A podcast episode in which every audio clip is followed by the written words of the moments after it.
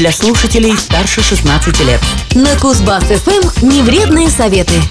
Всем привет! В студии Никита Тимошенко с советами, которые помогут обратить гнев себе на пользу.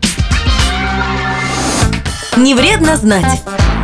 У всех время от времени бывает такое, что аж закипаешь. В такие моменты кажется, что для гнева есть повод. Внешне он и правда может быть. Кто-то отвлекает от работы, тормозит на кассе, грубит или толкается в общественном транспорте. Однако, если вдуматься, это не столько вас бесит, сколько вы сами беситесь. Это же ваша реакция, которая в такой же ситуации могла бы быть и иной, более конструктивной, чем сорваться на кого-то. Психологи уверяют, что гнев – вторичное чувство, возникающее как ответ на другие, более глубокие эмоции, которые и становятся триггером, спусковым крючком. Говорят, причин таких эмоций всего четыре. Их мы и разберем в поисках позитивных реакций на негативные ситуации. Полезно попробовать. Первая распространенная причина неконтролируемой агрессии – задетое самолюбие. Психологи называют гнев в ответ на критику нарциссическим. Стандартные реакции типа «сам такой, сам дурак» или оправдание тут не помогут. Все это, скорее всего, перерастет в конфликт. За гневом и обидой обычно скрываются другие эмоции, являющиеся причиной срыва, а именно печаль и страх – Печаль от того, что нас не принимают такими, какие мы есть и не ценят, и страх от того, что нас в принципе перестанут признавать, порвут с нами отношения или уволят, например, если речь о работе. Попробуйте рационализировать эти чувства и обсудить их прямо и открыто. Еще одна триггерная ситуация, вызывающая гнев, это защита. Причем не столько от чужих, сколько от своих.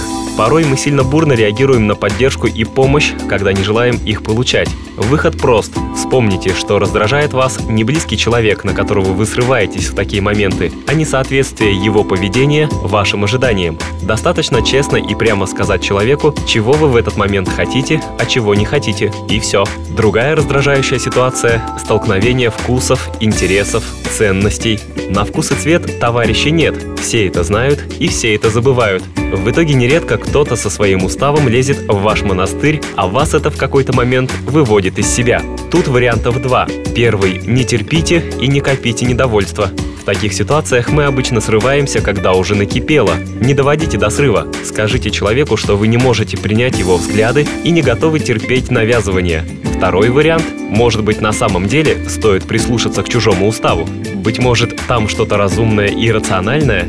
На всякий случай проведите сверку своих ценностей и категорий, прежде чем ругаться с человеком.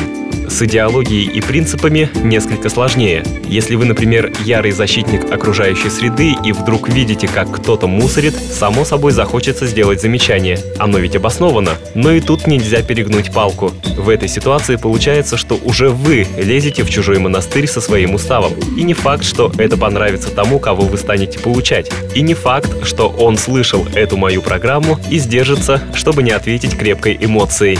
Четвертая ситуация, способная разгневать – нарушение планов и границ. Это когда кажется, что вам постоянно кто-то мешает, кто-то нарушает ваши планы, что-то не дает получить желаемое и прочее подобное. Тут самое важное понять, кто, что и почему вас не устраивает, и попытаться договориться, не развязывая скандал. Например, не долбить по батарее шумным соседям, а по-человечески выяснить, по какому поводу шум гам, и попросить быть потише. Невредные советы. Короче говоря, все советы сводятся к тому, что гнев и агрессию нужно контролировать, но не подавлять. Лучше всего понять причину своих чувств и разрешить любую неприятную для вас ситуацию конструктивно, а не эмоционально. Удачи вам в этом нелегком деле, гарантирующем легкость бытия. Пока! Невредные советы на Кузбасс-ФМ. Коротко о том, что не вредно знать и полезно попробовать.